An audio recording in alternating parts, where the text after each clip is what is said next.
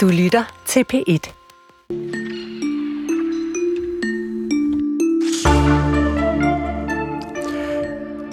Linnea, mm. hvor ofte tænker du på romeriet? På romeriet? Romeriet, yes. Altså, som i stort set aldrig. Aldrig. Hvad med dig? Alt for tit. Alt for tit? Men jeg vil ikke fortælle, hvorfor. Men okay, jeg kan, vi hænge. Til gengæld kan jeg fortælle, at du falder lige ned i den kunststereotype kasse, eller i hvert fald en tendens, der handler om, at mænd og ikke kvinder faktisk tænker ret meget på det her 2-3.000 år gamle rige. Lige nu er der gang i et viralt fænomen, hvor kvinder filmer og spørger deres mænd, kærester eller venner, hvor meget romeriet optager dem. Og det her viser at være ikke så let. Vi taler med en kønsforsker om, hvorfor det særligt appellerer til mænd. Hmm. Jeg har en øh, lille blog med i studiet, hvor jeg har skrevet fem ord ned. Der står kusse, pik, lort, blod og mærkelig. Og det er ord, jeg har skrevet ned, mens jeg så en film, for de bliver sagt og brugt i den øh, nye ja, film, der hedder Bastarden, som er en historie fra midten af 1750'erne, hvor kaptajnen, som blev spillet af Mads Mikkelsen, slås for at kunne dyrke den jyske hede, selvom øh, godsejere og jordkvalitet lovløse og ulve udfordrer hele projektet.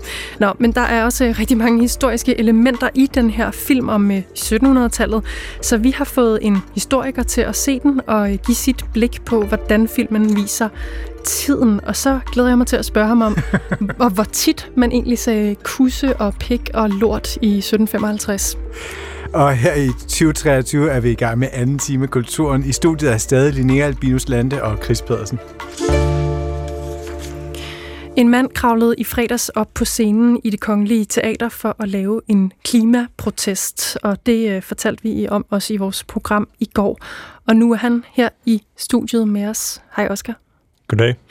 Der var øh, stemmen, og vi øh, taler meget mere med dig lige om lidt, men øh, først så skal vi øh, høre, hvad der præcis skete. Kasper Dyrholm han øh, udlægger teksten fra det kongelige teaters gamle scene i fredags. Skyerne hænger over det kongelige teaters gamle scene. Og udenfor, på den anden side af vejen på Kongens Nytorv, står en mand i start 20'erne. Han kigger ind i et kamera og taler. Mit navn er Oscar, og om lidt så vil jeg hoppe op på scenen på øh, det kongelige teater herinde til forestillingen Skruen Strammes. Det er jeg rimelig nervøs for, men jeg er meget mere bange for, for det klimasambrud, regeringen skubber os ud i. En anden person, som befinder sig ved det kongelige teaters gamle scene, det er Bodil Skovgaard Petersen. Hun er litteraturkritiker på Dagbladet Information, og så er hun den fredag på vej i teateret. Jeg øh, har købt billetter til Benjamin Brittens øh, gyseropera Skruen Strammes, og så er det jo sådan, så tager man sit pæne tøj på og køber et glas vin, eller det gør jeg i hvert fald, i øh, operan og sammen med en veninde, og tænkt, yes, en uge, hvor jeg har kigget på min telefon, og min mailbox har dinget, og jeg har haft alt for travlt. Nu er den slut. Nu skal jeg sidde i de her to og en halv time og bare fordybe mig et sted, hvor øh, man kan svæve hen i musikken og blive fuldstændig opslugt. Musikken begynder.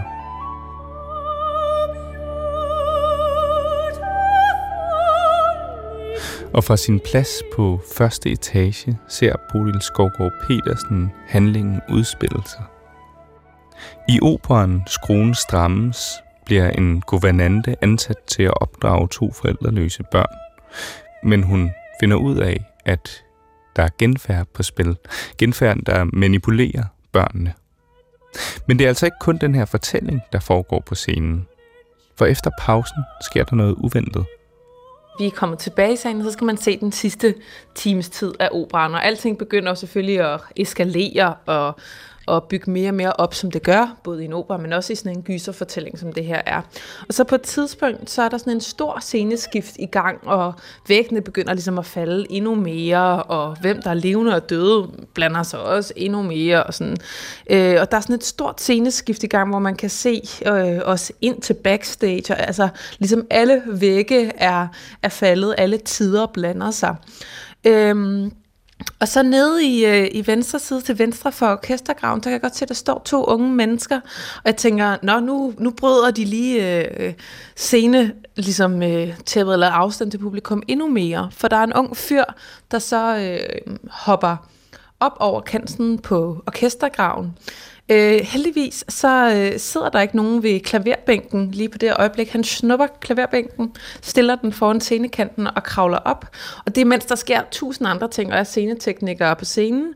Og så trækker han ligesom det her banner ud på, hvor der står klimakollaps, træk nødbremsen nu, og stiller sig ligesom op.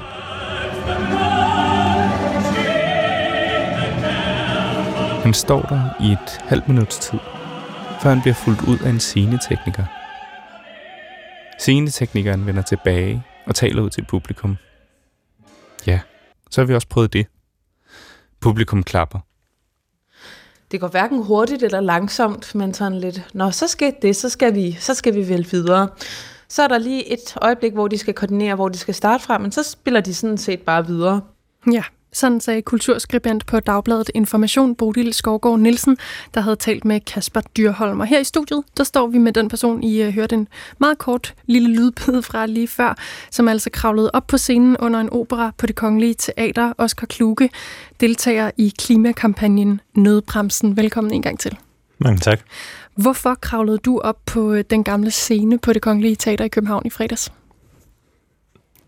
Det, det vigtigste, den vigtigste pointe, tror jeg, er, at, at som paven også lige sagde i nyhederne, det er det her klimasammenbrud, som vi står i, og samtidig med, at vi står i det her klimasammenbrud, så har vi en regering, som der aktivt hælder branden på bålet og bygger endnu flere motorveje og eskalerer det. Og det er derfor, det er derfor jeg, som jeg sagde i videoen, også er bange, og jeg ved, måske er endda bange gang 10. Øhm, og, og vi bliver nødt til, som civilsamfund, når vi står med en regering, som der som der ligesom gør det helt, det helt modsatte af, hvad der er brug for. Sådan at, at sige hinanden i øjnene og sige, okay, hvad gør vi? Vi skal gøre noget mere. Og det er derfor, at jeg, at jeg ligesom, ja, bragte det budskab op på det kongelige teater også. Hvorfor bragte du det op på det kongelige teater? Øhm, det er, altså vi har, vi har for længe og, og for lidt øhm, har vi måske parkeret klimasammenbruddet. Øhm, personligt har jeg måske gjort det foran Christiansborg, Øhm, og, og sådan i et, i et vist hjørne af vores bevidsthed, og et vist hjørne af vores, vores hverdag også. Men nu banker den altså på over det hele. Og, og jeg, har, jeg har selv, da jeg var 17, startede jeg med at organisere de her klimastrækker, og jeg har ligesom fået at vide, at det her det er en god ting og sådan noget. Men nu må jeg også gøre status og sige, okay, jeg kan godt forestille mig, at vi fortsætter 5 år, 10 år, øh, og vi så kigger tilbage og tænker, hvad pokker var det, der holdt os tilbage? Altså, hvorfor kunne vi ikke reagere ordentligt på det? Um, og det synes jeg blandt andet er at, at bringe det op på en scene, som der har en vis kaliber. Ja. Så det lyder som om, du har været ude at demonstrere før, sådan lidt mere roligt. Altså, hvad, hvad, hvad gik der sådan konkret igennem hovedet på dig, før du hoppede op på scenen her, og så op på øh, bænken, bliver der også sagt. Hvad sker der der? Hvad tænker man så på? Øhm, altså, jeg sad, jeg var sådan relativt nervøs, øh, vil jeg gerne indrømme. Øh, og så også der tænkt, så tænkte jeg på de her på kunstnerne og på, på tilskuerne, som der, de mennesker, som der nu engang lige blev afbrudt en lille smule. Øh, men så tænkte jeg, okay, nu er det, nu er det fandme så slemt, eller sådan, nu, nu, nu hopper jeg op, og nu gør jeg det. Øh, ja. Så det var sådan, du sad og samlede energi sammen ved at tænke på verdenssituationen? Ja, ja og jeg synes, også, jeg synes, det var en ærlig sag at tænke, okay, øh, vi er alle sammen sammen i det her, øh, nu vil jeg gerne bringe det på banen. Agtigt. Hvordan var øh, planlægningen af den her aktion? Hvor lang tid i forvejen vidste du, at du ville hoppe op på scenen, og ikke bare ind og se en opera på en fredag aften? Øhm, altså, i, i nødbremsen havde vi godt tænkt sådan, okay, det er jo ikke sådan helt tilfældigt. Øhm, vi havde tænkt, der er, nogle, der er nogle scener, der er nogle platforme her i samfundet, hvor vi gerne vil bringe den her debat ind, og vi gerne vil bringe protesten ind også. Øh, og der var, der var det kongelige teater og, og den her opera et, et, øh, et af budene. Altså, det var så det, vi gjorde det. Øhm, præcis, ja. Og du kravler så op på scenen, hvor du stiller dig med det her banner med påskriften Klimakollaps, træk nødbremsen. Du står der i cirka 30 sekunder, før en scenetekniker følger dig væk fra scenen. Hvad sker der så? Mm, så, det, så bliver jeg faktisk så bliver jeg øh, givet videre til en anden scenetekniker. Så, øhm, er de sure? Og det er faktisk det, så, så spørger den her scenetekniker, hvad, hvad er det, der sker her? Øh, og så, så var jeg sådan, jeg, jeg hoppede op på scenen, jeg sagde ligesom bare, hvad der var sket. Øh, hvorfor gjorde du det? Så viste jeg ham ligesom banneret, det havde ligesom et budskab, så han sagde, nå ja, okay. Øhm, det, så sagde han det, nå, fint nok. ja, jeg kan ikke huske som ordlyden overhovedet, men han støttede i hvert fald, at jeg blev nødt til at smide ud. Så jeg sådan, ja, ja. Øhm, og så, ja, så, så var det stille og roligt, så blev jeg fuldt ud. Øh, og så, ja, så fik jeg lige sådan en, jeg, jeg forstår dig godt, eller jeg vil ikke lægge ord i munden på det, men noget i den retning. Til at smide ud, og så blev døren lukket rigtigt. Hmm. Øhm, undervejs så møder du også teaterchefen, Kasper Holten. Præcis. Hvad siger han til dig? Jamen, han, han siger nogenlunde det samme. Han siger, den her dagsorden, jeg, jeg følger den selvfølgelig. Øh, men men så, ja, han, havde, han var også lidt utilfreds med nogle ting selvfølgelig. Hvad men, var han utilfreds med? Men vi fik, vi fik ligesom kigget hinanden i øjnene, og, og jeg fik også sagt sådan, jeg fik ligesom lyttet til ham, og fik lov at sige noget, og fik lige sådan hils på hinanden. Øhm, Hvad var han utilfreds med? Ja, men altså han, det skal man selvfølgelig spørge ham om, hvis man vil vide det allermest, men han mener ligesom, det er den forkerte platform, han sagde til os. Øh, hvorfor, øh, hvorfor, skulle vi ikke, hvorfor ville vi ikke protestere et sted, hvor ligesom, beslutningerne bliver taget? Det var, ja. Mm. Og Kasper Holten har fået mulighed for at medvirke her i programmet, men det har han sagt nej tak til. Okay. Synes du, at den her aktion var vellykket? Er det sådan, du tænker tilbage på den nu? Øhm, ja, altså jeg, jeg, jeg vil ikke være sådan for kalkulerende. Jeg synes, det er svært ligesom at... Det er ikke ligesom en eksamen, hvor man så kan sige, at jeg bestod eller et eller andet. Det er, vi er ligesom på, på ukendt territorie her i klimakampen, i klimasambruddet i et samfund.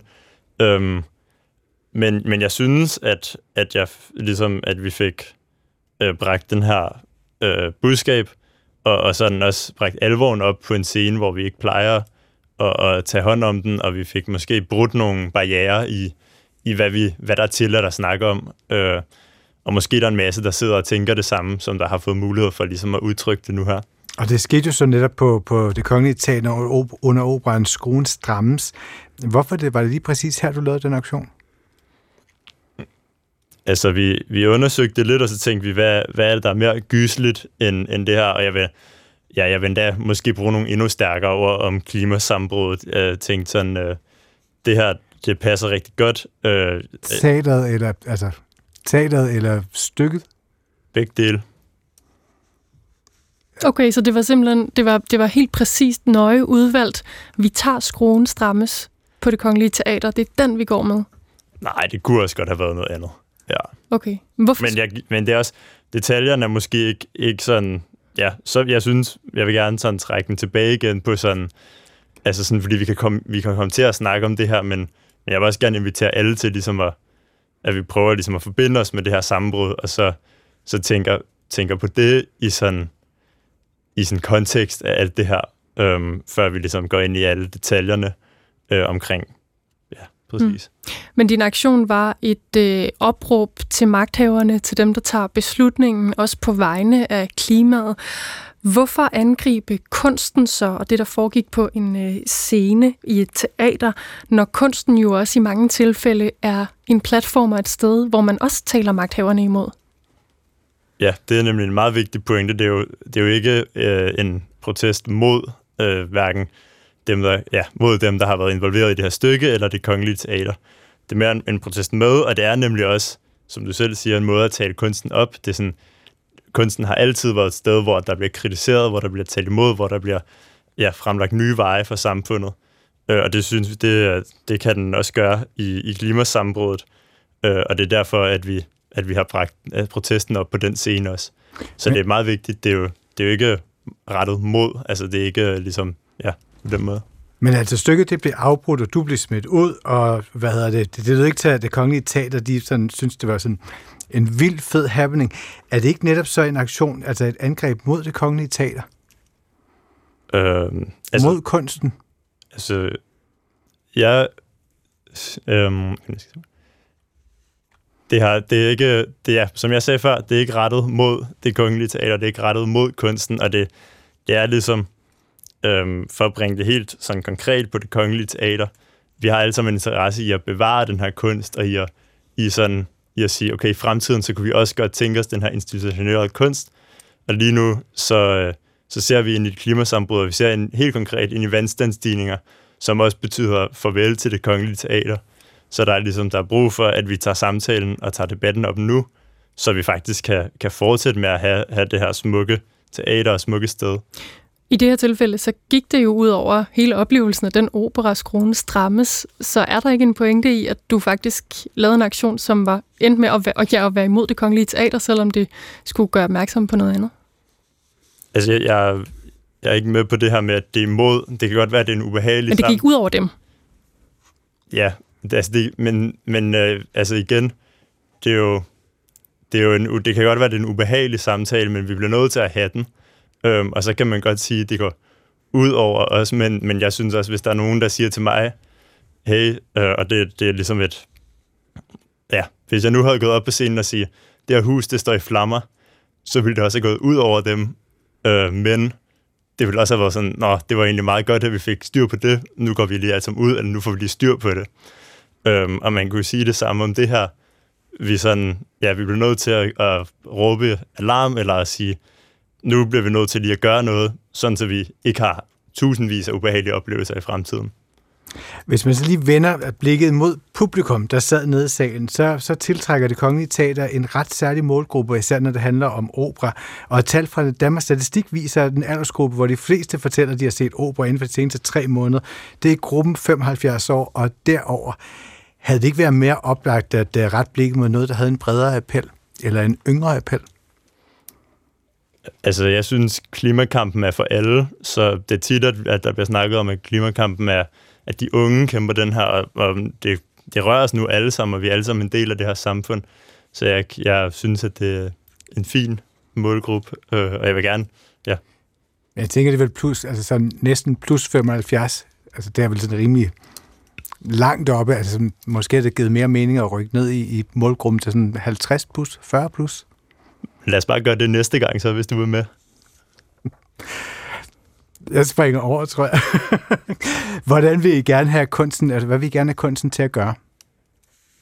Øhm, altså, det som, det som der, ja, det der sker lige nu, det er, at, klima, at regeringen aktivt skubber sig ud i det her klimakollaps, og de bygger, sådan helt konkret bygger de flere motorveje midt i sammenbruddet. Og det er det, som der skal ske. Og det, som kunsten så kan spille en rolle, det er, at de jo kan melde ud. For eksempel det kongelige teater siger, vi, vi er heller ikke med mere her. Vi, siger, vi står også fra, vi siger fra, når regeringen skubber os ud i det her klimakollaps. Det kommer ikke til at ende godt, det her. Men det er jo ikke det kongelige teater, der bygger motorvejene.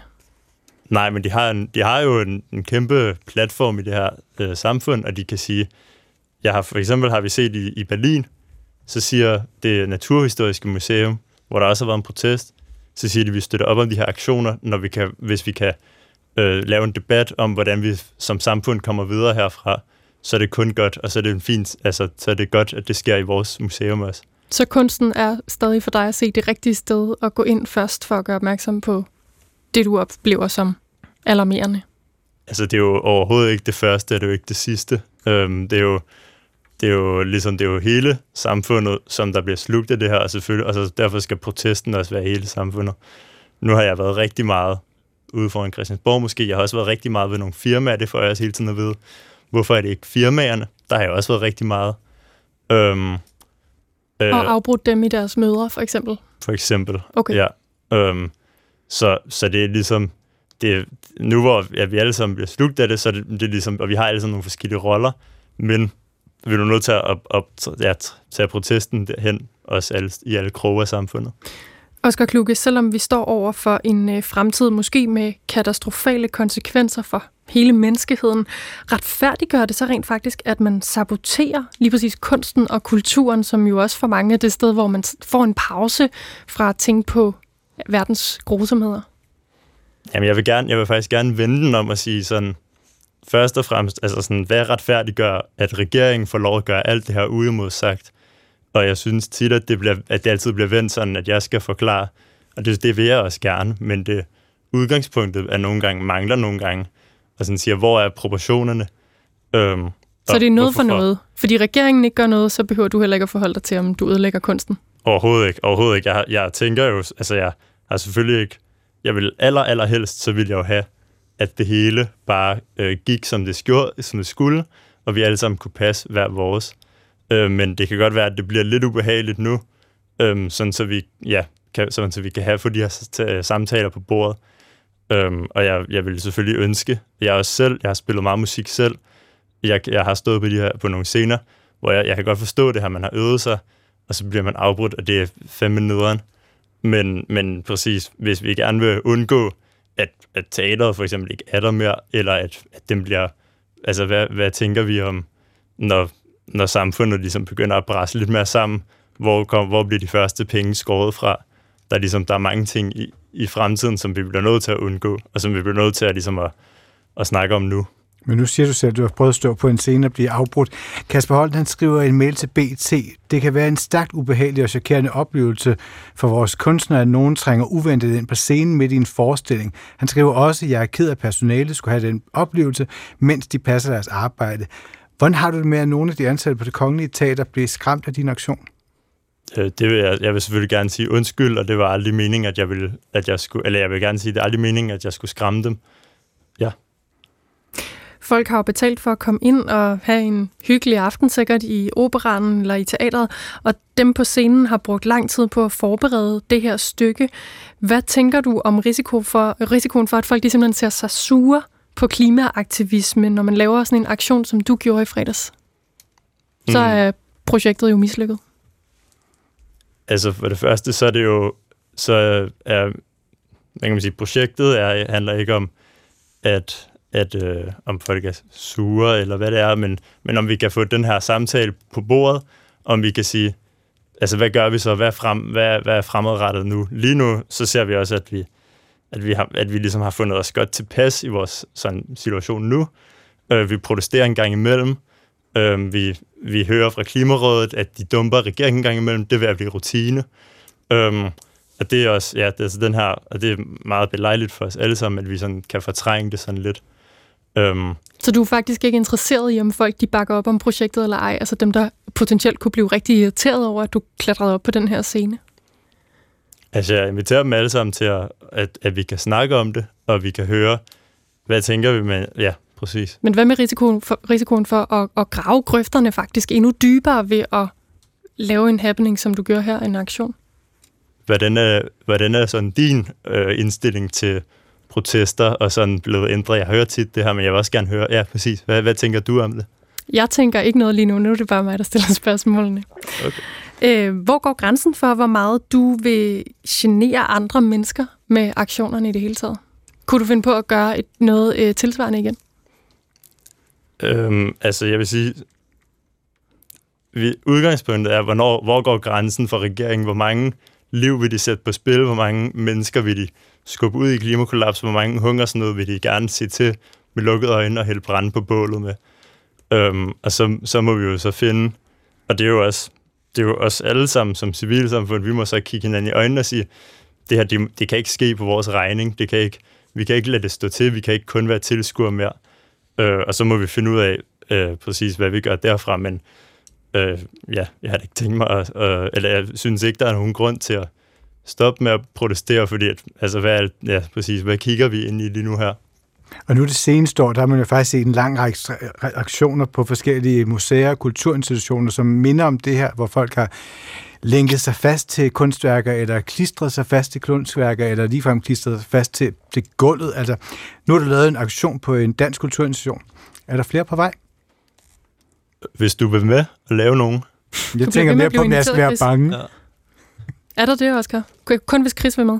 Hvad? Nej, altså, der er alle inviteret, ja. Okay. Tak for, at du kom, Oscar Kluge. Deltager i klimakampagnen Nødbremsen. Og vi har tilbudt Kasper Holten, teaterchef på det Kongelige Teater, medvirk her hos os. Det har han ikke ønsket, men henviser til sine udtalelser i BT, som vi citerede fra i interviewet.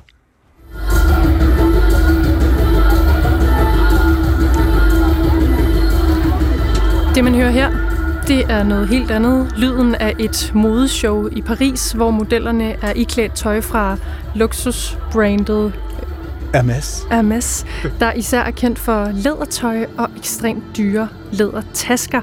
De vandrer rundt, de her modeller, mellem planter og buske, som, de gik, som om de gik rundt i naturen, og ikke inde i et øh, stort rum med pressefolk og alle mulige celebrities og fotografer. Og så pludselig hopper der en ukendt kvinde frem, som har gemt sig inde i planterne. Hun er iklædt sort kjole og øh, hænderne, øh, i hænderne der bærer hun et skilt, hvor der står MS Drop Exotic Skins. Kvinden hun kommer fra PETA, og det er New York Times, der fortæller, hvordan den her dyre, dyrerettighedsorganisation i løbet af de seneste fire uger igen er dukket op til modshows i de fire store modbøger. Her har det protesteret mod modbrandet Coach i New York, Burberry i London, Gucci i Milano, og så nu altså luksusbrandet Hermes i Paris. Man kan vel nærmest tale om en ny mini-trend. Og i hvert fald så skal man helt tilbage til nullerne siden Peter sidst skabte de store overskrifter med demonstrationer under de store modeshows. Mm. Dengang var det især pels, som der blev øh, protesteret imod, og her var det blandt øh, ja, supermodellerne Naomi Campbell, Christy Turlington og skuespilleren Pamela Anderson, der optrådte nøgne i Peters kampagner, fordi de rather be naked than wear fur, altså hellere ville være nøgne end have pels på. Og Peter lykkedes sågar også med at overtale en af Kardashian-søstrene til at smide kludene i øh, reality, reality-hittet Keeping Up with the Kardashians. Her kan vi lige høre, hvordan Khloe Kardashian øh, sagde og havde det med det.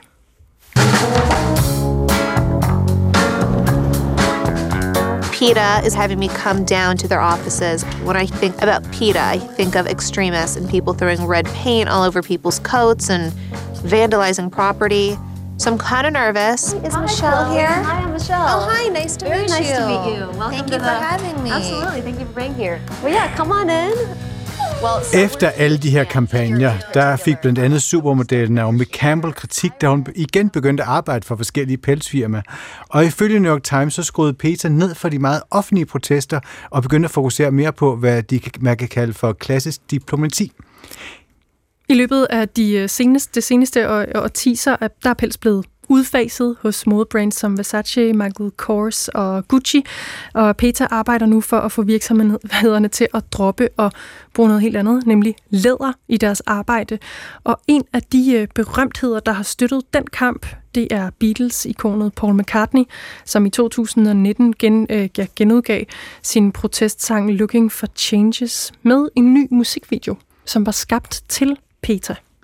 Lad os høre en bid af den her, hvor Linda McCartney er med på kor og keyboard.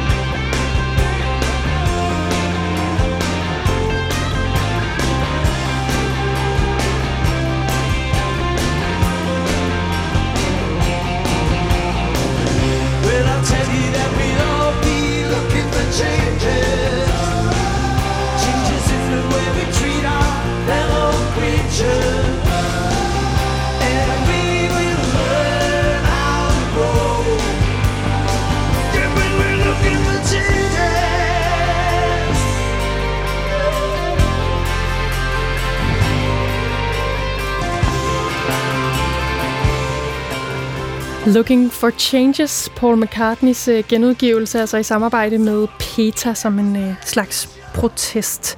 Og nu bevæger vi os fra øh, pelsprotesterne til en øh, helt... Jeg ved slet ikke, hvordan jeg skal lave den her bro nærmest. Det ved jeg heller ikke, men jeg glæder mig til at høre en helt anden verden. Jeg prøvede at forestille mig nogle øh, romere med pels på, men det tror jeg faktisk øh, også er fuldstændig misforstået. De var jo altid meget barberet. Ja. Den, lad os lade det ligge. Ja. Spørgsmålet er, hvor ofte man tænker, mænd, mænd, nogen tænker på romeriet. Og det her spørgsmål, det, øh, det stiller jeg og åbner jeg for, fordi det går viralt lige nu på det sociale medie TikTok. How often would you think about the Roman Empire? Do you need to know now? Uh, probably two or three times a day. Yeah, maybe how often do you think about the Roman Empire? I'd say like maybe once or once a month, maybe once a week, something like that. How often do you think about the Roman Empire? Three or four times a week. Det er altså kvinder, som spørger deres kærester eller drengevenner om, hvor, hvor tit eller hvor meget de tænker på romeriet. Og de fleste af dem, de svarer så, jamen hver dag eller flere gange om dagen. Og vi har snakket med en, der også tænker på romeriet hver dag. Senior Pauli er Ph.D. og seniorforsker på Moskov Museum, og vi har spurgt hende, hvilke, ja. hvilke forestillinger, der i dag hersker om romeriet. Jeg tror, at vores forestillinger om romeriet øh, kan følges i forskellige lag. Og det, der umiddelbart falder i øjnene, er jo det, vi ser omkring os hele tiden fra populærkulturen. Ikke? Vi ser film om gladiatorer og romerske, romerske militærfolk og Rome. Og hvis vi ser de populære øh, fremstillinger af, af romersk militær, så er det jo som en krigsmaskine. Stærke mænd i rustninger, som kæmper for Roms ære ikke? og de gyldne ørne mænd og er, er mænd og forsvarer. Og det er en meget macho-kultur, som der er, er udstillet. Ikke? Og med os på en linje er Christian Gros, som er kønsforsker og antropolog ved Roskilde Universitet. Øh, mens unge mand måske hævder at tænke på romeriet lidt oftere end normalt, fordi det er en trend, så er der jo en interessant sammenhæng mellem maskulinitet og de forestillinger om romeriet, som Senior lige beskrev. Altså Christian Gros, hvorfor fascineres mænd af de her macho-romerske portrætteringer? Jamen, det, det er jo nærliggende at tænke, at det, det er sådan et helt særligt maskulint univers, øh, som, øh, som der er nogle mænd, der godt kan lide at træde ind i. Øh, måske blandt andet, fordi kvinder er sådan bemærkelsesværdigt fraværende, hvis man øh, øh både kigger på, på nogle af de her sådan, øh, serier og film og fortællinger, så, så er det samme som om, at, at kvinden ikke eksisterer i det her, øh, i, i det her univers. Øh, det, det kan godt for nogle mænd være sådan meget, meget, meget trygt og frigørende at, at lige gå derind Altså, hvor i, der i er deres tankesæt, hvor der ikke er nogen kvinder i simpelthen. Øh, altså, det, det, det er i hvert fald sjældent, man kan huske nogle kvindelige øh, hovedpersoner eller aktører fra de her sådan, øh, altså sådan, de, de, de umiddelbare forestillinger, man har. Der ser man jo gladi- gladiatorerne for os, og man ser øh, Caesar og så videre. Øh, de her store, øh, de her kriger og et cetera. Øh, så det, det, det, det tror jeg er en, en, en del af det. Så er der også den her nostalgi i at øh, drømme sig tilbage til en tid, hvor... Øh, Altså hvor mænd, mænd var, var lige med succes og rigdom og skønhed og sejr og erobringer. Hmm. Christian Grus, når vi som køn bliver fascineret af noget, altså gruppen køn, kvinder eller mænd, eller hvad man nu vil, hvor stammer det så fra? Er det noget, der kommer udefra, eller er det indlejret i os? Mm, det, det er i hvert fald indlejret i vores kulturarv. Ja. Uh, en ting er, at vi måske støder på øh, romeriet eller andre maskuline riger øh, igennem vores opvækst og barndom, og sådan noget, men det, det er også bare noget, der sådan, øh, det hæ- hænger om, om, omkring os i, i, i symboler, sy- synlige og usynlige hele vejen i, i, igennem vores sådan, kulturhistorie. Så der er nogle ting, vi spejler os i, øh, og der er det, har vi det her med at synes, at det er fascinerende med, øh, med de store imperier, Øhm, men mere end måske de små landsbyer. Det, det er vi knap så, så fascineret af. Mm. Men de store imperier og erobringer, øh, heltene, øh, krigerne, det er, det er jo sådan nogle helt klassiske øh, maskuline øh, dyder, som, som mange mænd stadigvæk er fascineret af. Eller føler, føler sig draget imod. Og TikTok er sådan, er sådan et medie, på en eller anden måde sådan et, øh, man kunne næsten tænke på det som sådan et lille termometer, som lige tager temperaturen på det, man går og tænker på lige nu. Hvad hedder det? Algoritmen, der Ja, afslører. algor- algoritmen, der afslører. Altså erobring, hvorfor er det noget, som mænd er fascineret af, altså sådan lige i øjeblikket, det her med at erobre og gå i krig? Kan man sige noget om det? Jamen det er, ja, man, man kan sige noget sådan helt, sådan helt, sådan helt øh, grundlæggende er, er klart, at øh, øh, ideen om erobring lige fra, fra, fra, fra det seksuelle til, til kærlighed, kærlighedslivet, og, og selvfølgelig, altså både i krig og kærlighed er erobring sådan helt centralt, øh, og det er noget, som, som, hvor ideen er, at det er mand, der gør det. Øh, så der kan man jo også øh, der så finde sådan et, et inspiration i, i, i, i, sådan den, den romerske verden og, og tankegang. Men derudover er det, at det giver det jo sig selv, at, øh, at vi lever i en krigstid. øh, Øh, lige nu, øh, hvor, øh, hvor rigtig meget, øh, rigtig mange debatter jo selvfølgelig handler om, om, om, om, om, om krigen i, i Ukraine, det, det, og i øvrigt øh, sabelraslen fra, fra Kina og alle mulige andre steder. Øh, det, det er en krise og krigstid, vi er i, som jo, og det afspejler sig jo selvfølgelig også i, hvad folk går og tænker på, og, og hvordan de tænker på krig og erobringer. Tror du, der er en direkte sammenhæng mellem de nuværende øh, omstændigheder i Europa, og så at den her tendens spreder sig på sociale medier, hvor mænd fortæller, hvor tit de tænker på romeriet? Ja, det er, slet ikke, det er jeg slet ikke i tvivl om. Nå, det er altså, der, der, der hænger de tanker, altså det, det er jo klart, at det, det er vores tanker er centreret om. Det, det, det, der, de associationer, vi får i dagligdagen, hænger sammen med, med den situation, verden øh, er i. Øh, Det gælder for så vidt også under coronakrisen. Der var nogle bestemte tanker, øh, folk gik rundt med, som de ikke længere går rundt med. Sådan er det nu engang øh, med, med globale fænomener. De, de printer sig ind i os, og, og gør det jo i, i, i mere end nogensinde før, med, med, efter- efterhånden som verden er blevet mindre og mindre Mm. øh, med, med, med de globale medier og, og sociale medier. Jeg kan ikke lade være med at tænke under, under covid, der var jeg meget interesseret i pesten.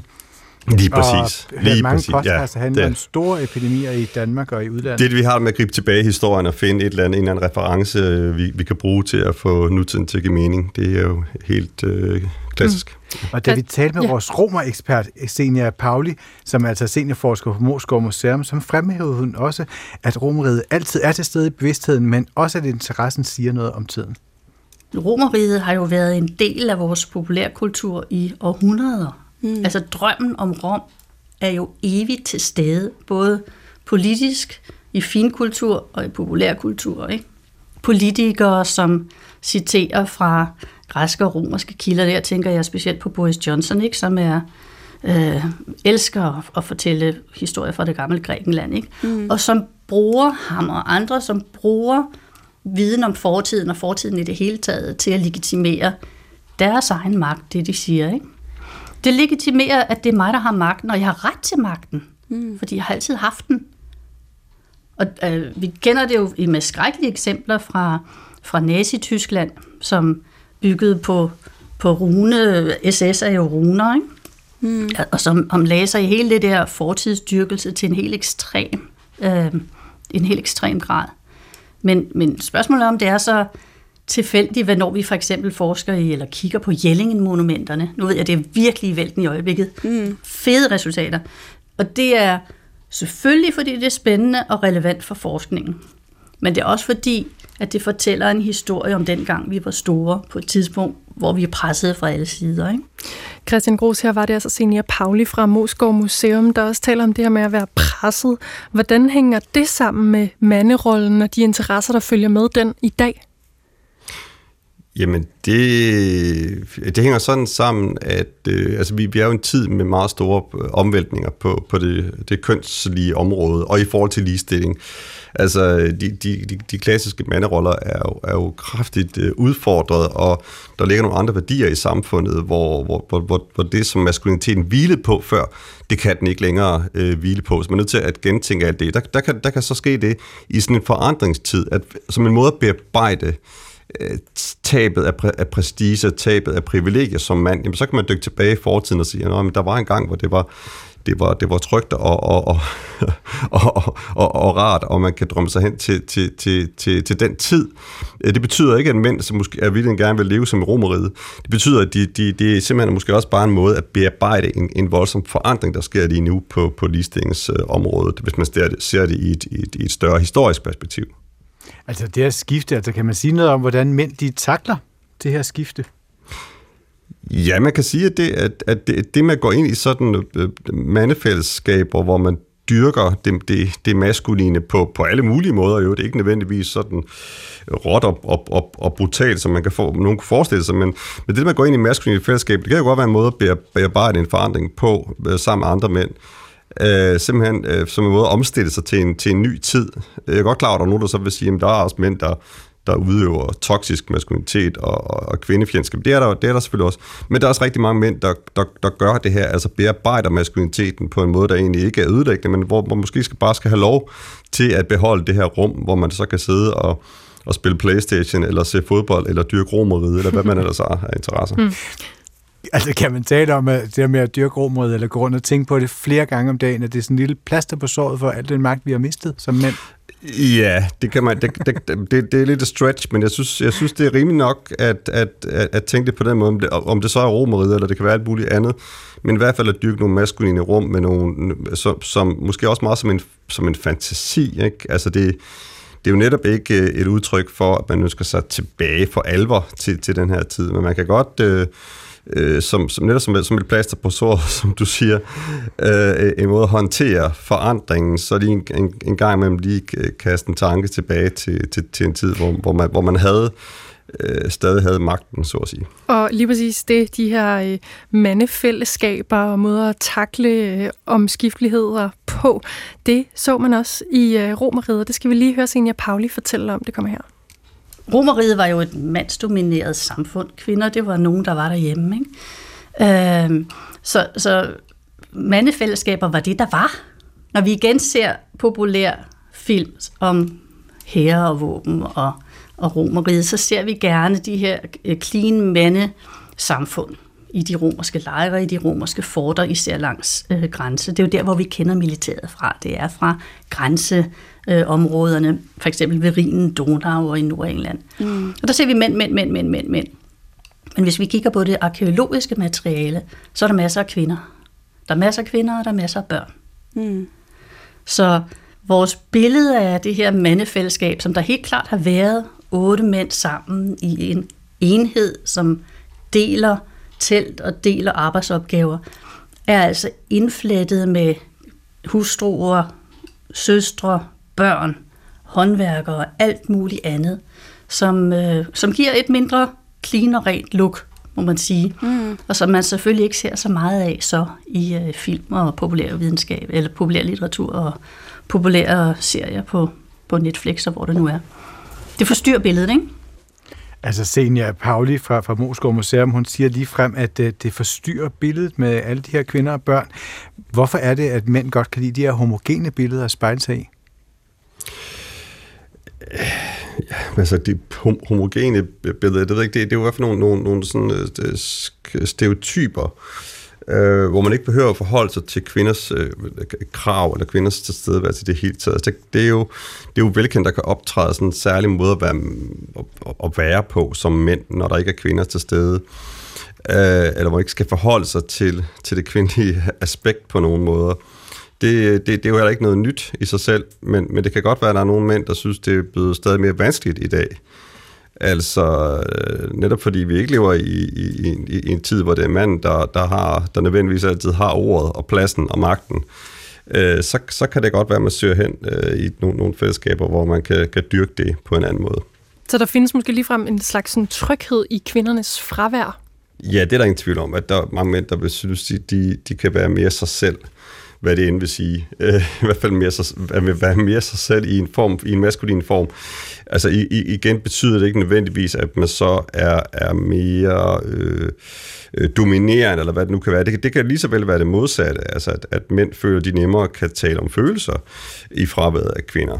Øh, altså i, et- i, i, en mindre samling med andre mænd på en eller anden måde kan, kan, kan tale om, om en hel række ting, som de ikke ville kunne gøre, hvis der var kvinder i selskabet. Nu taler vi jo så om mænd, der tænker på romeriet flere gange om dagen, og så i går der talte med en kollega, der fortalte, at hun havde set Sex and the City-serien 10 gange, og det var også og havde hørt en podcast om Sex and the City, og den mente hun også, at hun havde hørt hvert afsnit i hvert fald 10 gange. Oplever kvinder på samme måde også sådan en større tryghed, når de, når de omgås deres eget, eller omgås kun deres eget køn, både sådan kulturelt og sådan rent fysisk? Jamen, der er i hvert fald øh, temaer, som, som man kan tale om som, som kvinde øh, på en helt anden måde, hvis der kun er kvinder, øh, end hvis der også er mand øh, til stede. Øh, det, jamen det, det, det, kan man sige, det viser Sex City-serien jo selv. Den, i hvert fald, den, det er i hvert fald portrættet, det, det, det, det giver os, at de her sådan, øh, fire kvinder, de, de er jo meget mere løsluppende og kan, kan dele erfaringer, som de ikke ville kunne med en mand. Øh, så det, det der, man kan sige, at der er nogle, øh, nogle, nogle safe spaces øh, for, for, for, for både kvinder og mænd, som man opretholder også for at kunne føre en anden samtale med os kan. Øh, det store spørgsmål er selvfølgelig, hvordan kan det være? Hvorfor øh, bliver vi så præget af det andet køns øh, tilstedeværelse? Hvad, hvad, hvad, hvad, hvad, hvad, gør det ved os? Hmm. Det er et med det komplicerede spørgsmål, vi ikke kan svare nu, men det er i hvert fald, øh, det er jo i hvert fald interessant, at det ændrer adfærden, og det, det, gør, det, det gør det muligt at, at, at, at bryde nogle tabuer og tale om sårbarheder i større grad, når man er i, i, i sådan en køns, øh, kan man sige, eksklusivt øh, form, end når man er i en blandet forsamling. Der er sådan lidt øh, stof til eftertanke der. Yep, Tak, Christian Gros det var så lidt. kønsforsker og antropolog ved Roskilde Universitet. Og undervejs der hørte vi jo så altså fra Senior Pauli, som er Ph.D. og seniorforsker på Moskov Museum, og det var Anna Lauritsen, der havde talt med hende.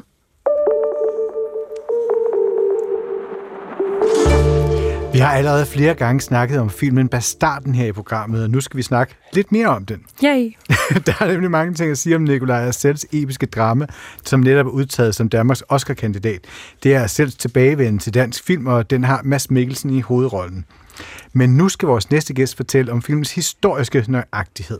Vi har sendt øh, historiker og etnolog Peter Henningsen afsted i biffen for at se nærmere på, hvordan bastarden bærer sig ad med at skildre den jyske hede og historien rundt omkring den i midten af 1700-tallet. Velkommen, Peter. Tak.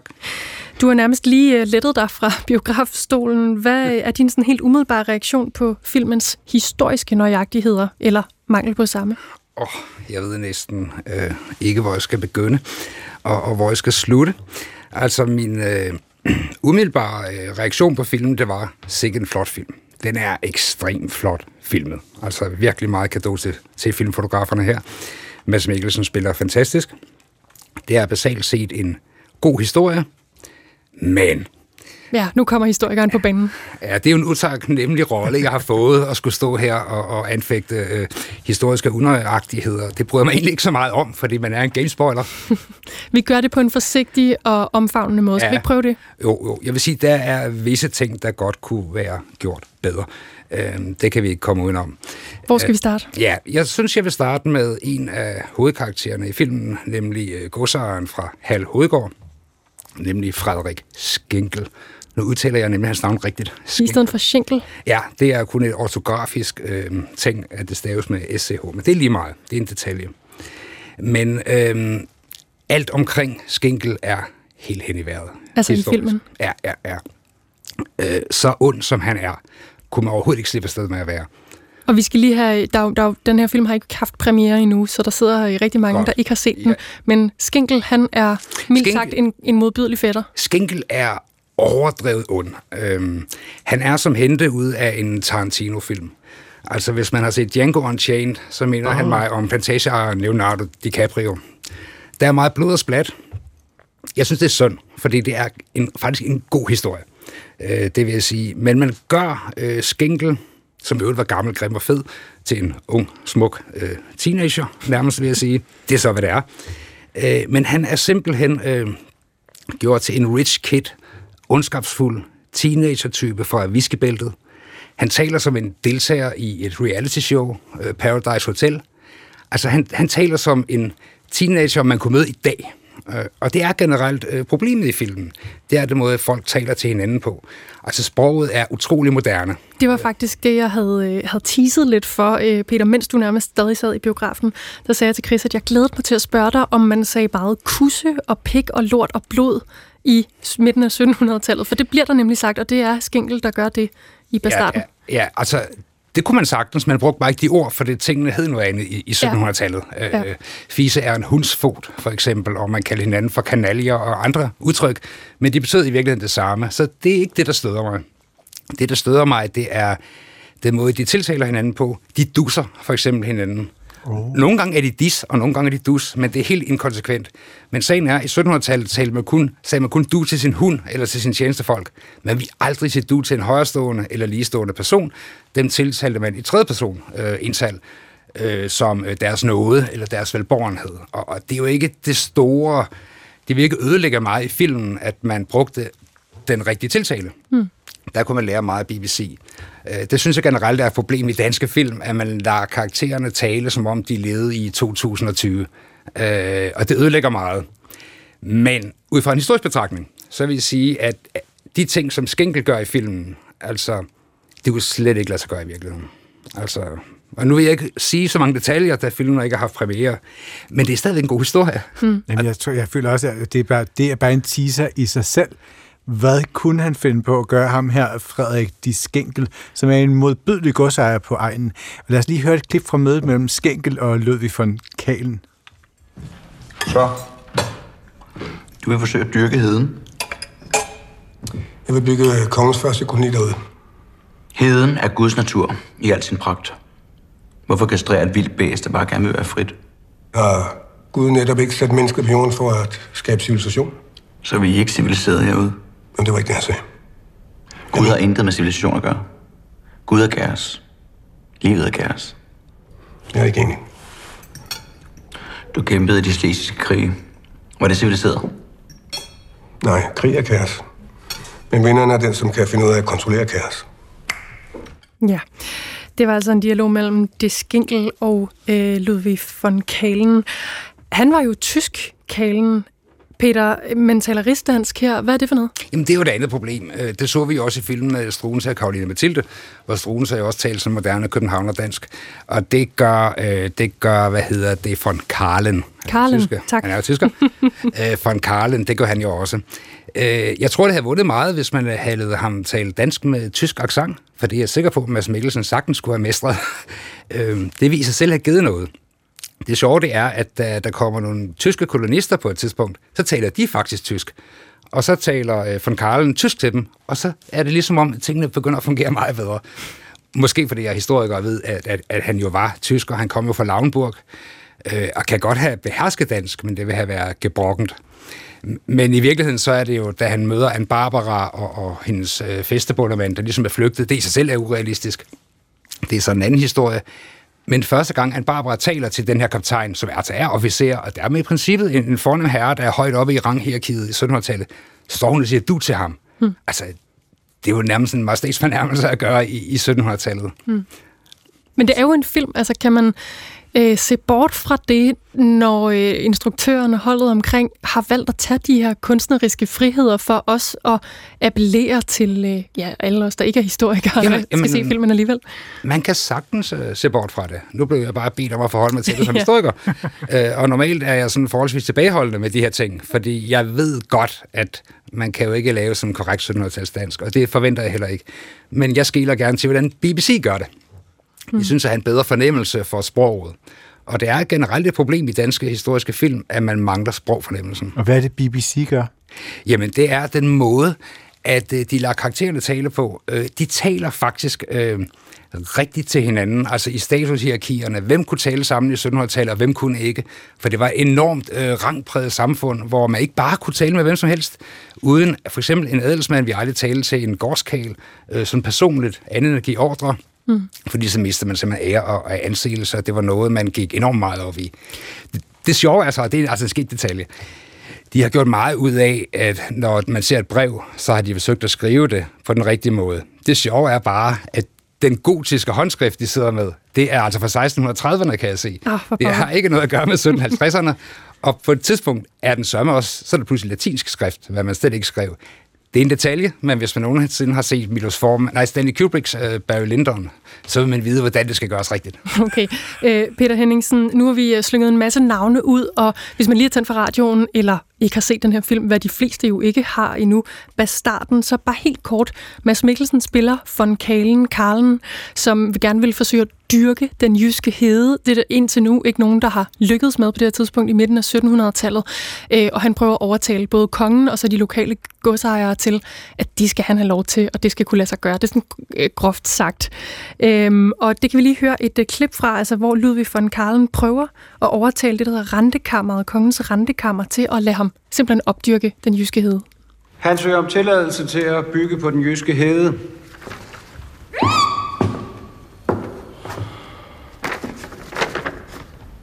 Fine, fine tegninger, soldat. Det er bare spild af din tid. Heden kan ikke dyrkes. Alle jord kan dyrkes. En tredjedel af kongeriget ligger øde og ubrugt hen. Det er en skamplet på vores land. Jeg kan betvinge jorden. Jeg kan bygge den første koloni på heden. Jeg har planlagt alt i detaljer. Hør nu, hvad jeg siger. Det er ikke andet end løn og sten og sand. Intet kan gro der. Det er blevet påvist igen og igen af bedre mænd end dig. Altså, det lyder som nogle mænd, som er hårdbid skære med, at de her mænd i rentekammeret, var de virkelig så magtfulde? Øh, de var meget magtfulde, men det foregik selvfølgelig slet ikke sådan her i virkeligheden. Jeg kan jo ikke mærke til, hvordan de dusser hinanden. Det er jo fuldstændig utænkeligt. Ej, sådan et projekt her, det vi aldrig foregår på den måde. Det vi ske ved, at Ludvig von Karlen øh, skrev et nedskrevet projekt ned, som han sendte ind, efter at Rentekammeret og Danske Kancelli, som også nok er med i det her, øh, de giver ham en tilladelse, men han gør det jo ikke øh, øh, for sin blå øjens skyld. Han forventer for penge fra kongemagten som et forsøg, og det gør han også, og kolonister osv. Det er ikke sådan, han er på egen hånd, som det skildres øh, i filmen her. Og der er også nogle problemer omkring godsejerne af jorden, jeg ikke vil, vil komme ind på her, når man ikke har set filmen, fordi det er kongens jord, og det ved alle. Øh, Så på den måde er præmissen lidt forkert i filmen. Det er stadig en god historie, altså, og ikke mindst fantastisk filmet. Og hvad, hvad siger den måde, som man, øh, Nikolaj Arcel og holdet, har valgt at skildre 1700-tallet på i den her film om vores syn på perioden i dag? Jamen, jeg ved ikke, om man har noget syn på perioden i dag. For mig siger det måske noget om, at man ikke forstår, at fortiden var et fremmed land. Som en antropolog, der tager ud til en fjern øh, indonesisk ø og ikke forstår, at de indfødte. Sådan er fortiden også. Vi forstår den ikke, men man gør den alt for genkendelig. Mm. Og synes du, at der er noget her, vi kan bruge til at forstå en historisk periode, på trods af de fejl og mangler, der er i den moderne fortolkning? Nej, nej, der er ikke noget, vi kan bruge? nej. Den, er ikke en, den Det- kan ikke det- opdrage? Nej, det er en god historie. Det er det. Men man kan ikke bruge den til noget på den måde. Og slet heller ikke nogen steder, hvor man fanger tidsånden i 1700-tallet. Enkelte steder her og der. Især i Er det- er et belysningen. lyspunkt? Med så gerne, stearinlys Peter. øh, og, og, så, og så videre. Øh, men generelt vil jeg sige nej. Nej, det er fri fantasi. Sådan. Ja, altså, nogle karakterer, de fylder meget i filmen, som for eksempel de lovløse. Hvilken rolle spiller den befolkningsgruppe på det tidspunkt? Altså i virkeligheden eller i filmen? Lad os starte i filmen, og så...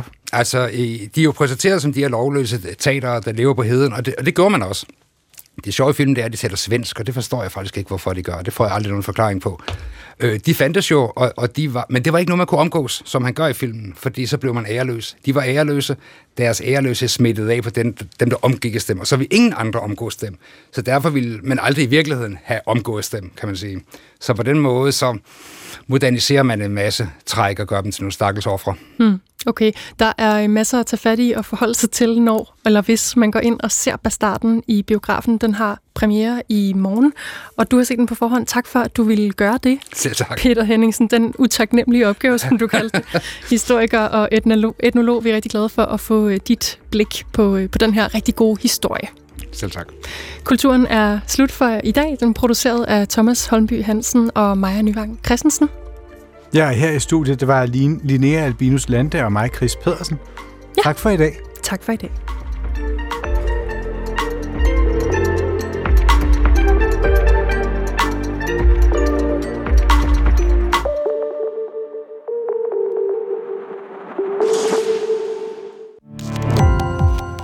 Gå på opdagelse i alle DR's podcast og radioprogrammer. I appen DR Lyd.